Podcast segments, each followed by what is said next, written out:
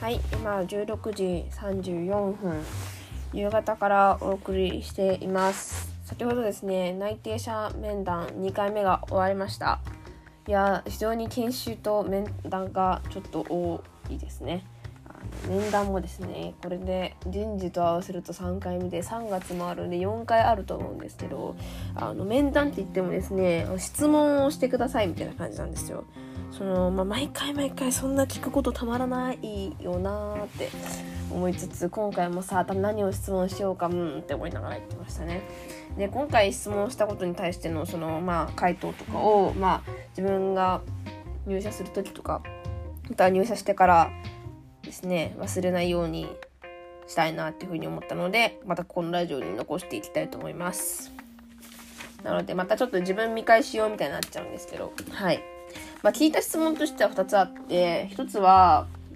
あの、まあ、前の研修の時にグループディスカッションをやったんだけど、その、えー、グループディスカッションに対してのフィードバックをいただきたいですみたいな感じで言いました。まあ、それは私のチームとか私に対してってことですね。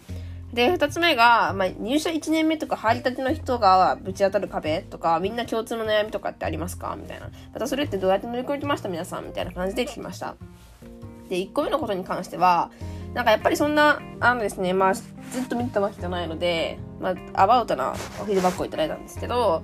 えー、っとまあですね、えー、っとその場の空気とかきちんと見ながらこう潤滑に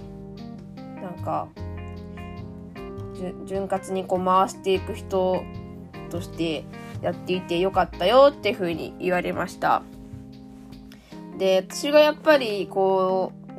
自分が先に空気を作る人とかになりがちなので、こうリーダーシップに自信がないのにそういう役割になってしまうんだけど、そういうのってなんかすごい不安なんですってふと言ったら、結構なんかいやでもみんな結構黙ってしまうこととかって普通のキックオフミーティングとか にじゅうさんじゅうにんが集まる場所でも結構あるよって言ってて、役目を決めないと回らないこと、エムシー とか次長とかがいないと話は進まないことっていうのは大人の世界でもあるっていうふうに言ってて、でなんかそのリーダーっていうのはやっぱりその挙手制じゃないし、今はもうなんか誰からともなく始まることもあれば、まあ、指名されることもあると思うけど、なんかそれがリーダーとしてちゃんと作用してたりとか、こう同期がこう何の人がこうスムーズだなとか、こうみんながスムーズに行動できてるようであれば、まあ、全然いいと思いますみたいな、大事なポジションだしねみたいな、でまたそのまあ一緒にのチームになる人によっても多分役回りって変わってくると思うしみたいな感じで言ってくださいました。私もそういうそう思いますね。まあなんか結構でもうーんまあ自分よりもすごいなんか話すのが上手い人とかいたら、まあ私は結構こううんうんってこう見てる感じにはなるんですけど、なんかやっぱり私も雰囲気によって変わりつつもあるし、でも自分らしさっていうのも大事に空気を作っていきたいから、まあ結構なんだろうな、自分が言い出しっぺみたいになることは多いですね。でもなんか、まあ、それにかい研修見てくださった人が、うん、なんか別にいい感じだったよって言ってくださるっていうのはちょっと自信になりました。はい、特になんか怒られることもなく、やっぱりグループディスカッション苦手意識がちょっとあってあれだったんですけど、まあ、ちょこちょこねこうすごいこうなんていうのかな、気をつけてチームのためにって思えばなんとなくいけそうだなっていう感じもしました。で、二つ目の、こう、みんな入社いちねんめとか入りたてるで、ぶつかる壁って何ですかって聞いたら、ごがつ病だって言ってました。ごがつ病って言っても、なんかその、なんかやっぱりゴールデンウィークとか来てからの、あの、やっぱりしがつは気張ってて、ごがつの、この辛さみたいなのがあるって言ってて、やっぱりなんかその、うちの会社に入ってくる人は真面目だったり、真面目っていうかその、なんか取り組む意識が高い人が多いから、なんか気負いすぎてしまってうまくいかなくて、それに落ち込んでる人が多いっていうふうに言ってました。なんかでもなんかそこはちょっと気楽にしててっていう風に言われて、なんかこう一定以上期待はしてないっていう風に言ってて、それはすごいありがたいなって思いました。なんかここまでやったら儲けもんだなっていう風に思って仕事を振ってるし、こう一定以上期待してないから、なんか自分でハードル上げてハードル超えられなくて自滅するっていうのをなくしてほしいなっていう風に言ってましたね。なんかすごいその指示の額面通りに動くっていうことを、それでろく、ななわりできたら結構なんかそれでいいんじゃないっていうことも言ってくださって、なんか本当にみんな気負いすぎてるから気楽にね気楽にねっていう風に言っていただけましたね。なんか本当にこれって私が超当てはまりそうなことだから、なんかそれを聞いてよかったなっていう風に思いました。私本当多分気負いすぎパターンは、あの、とてつもなくあるタイプだと思うので、なんか、あ、でも社員の方に実際にこう、一定以上期待してないからっていう風に言ってくれたっていうのがすごくありがたいです。ありがたいですとか、ありがたいなと思いました。で、あと、なんかあのー、やっぱりこう学生時代の時は割とこう先輩の距離が近かったりとかいろいろ聞けるけど、やっぱ仕事になると何回も同じ先輩に聞けなかったりとか、なんかこう、まあ、利害のこと考えると失敗しない方がいいなとか、失敗してもこう、なんかこう、なんていうんだろうな、そういう慎重にいかなきゃなって気を言ってる人がいるけど、失敗してもなんか別に人生終わりじゃないし、みたいな、肩の力抜いてやってくださいね、みたいな。なんかそう、どうしてもにじゅう代、さんじゅう代、よんじゅう代でこう、世代間の差があったりとかして、なんか、難しいとこもあると思うけど、まあ、丁寧にやりさえすれば、まあ、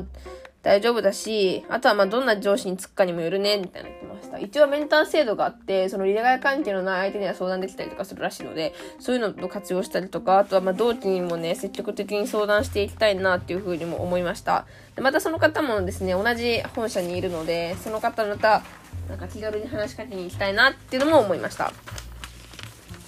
なんか、だからその人のアドバイスとしては、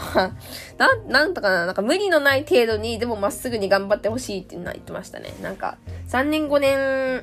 んとかあって、割と手を抜けるようにもなってくるし、いろいろ学んでくる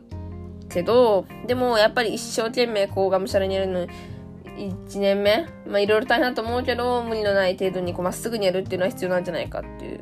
風におっしゃってました。またはまあ同期とかで話したりとかね、あのしてればいいんじゃないですかみたいな感じでしたね。うん。あとやっぱりなんか最初の、まあ、じゅうがつまではいろいろこう自分のバランスとかあの人間関係を作っておくってことがすごく大事だよって言ってましたね。なんでかっていうとやっぱじゅうがつ過ぎあたりからやっぱりなんかハードになってくるというふうに言ってました。あのハードなことは嘘をつけないって言ってたのでハードなんだなっていうのもあの再確認したのであの。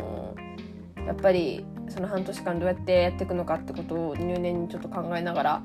やっていきたいとも思いました。はい。どうしてもですね、あの、引っ越しがギリギリなんです、私。なんか、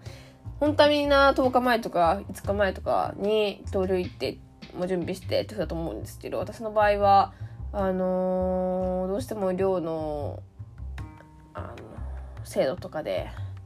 さんじゅうにちからっていう風になってるので、あのなかなか準備がっていうのできないですけど、でもこっちで準備できることもたくさんあると思うんで、そういうのはしていきたいなっていうふうに思いました。そんな感じの面談でした。でもある意味ちょっとなんか腹を腹を割ってっていうか、こう、やっぱり聞きたいことを聞くっていうスタンスは大事だなーっていうふうに思いながら喋ってました。うん、やっぱりこれ聞いたらアホな質問って思われるかなーっていうのが、結構自分は本音部分のこととかがあったりするんで、まあそういうのを、前のインターン時代もそうだけど気兼ねなく聞いていくこと、なんかあの正面だけの繕った質問なんかありがちな質問をしても別になんかね面白くもないし、それよりかはあの自分が本当に気になってることを聞いた方がやっぱりいいなっていうふうにも思ったので、それのスタンスは忘れずにやりたいなって思いました。なんかね、なんか恐れとかがあったりするとそういうの聞けなくなっちゃうんだけど、頑張りたいと思います。以上です。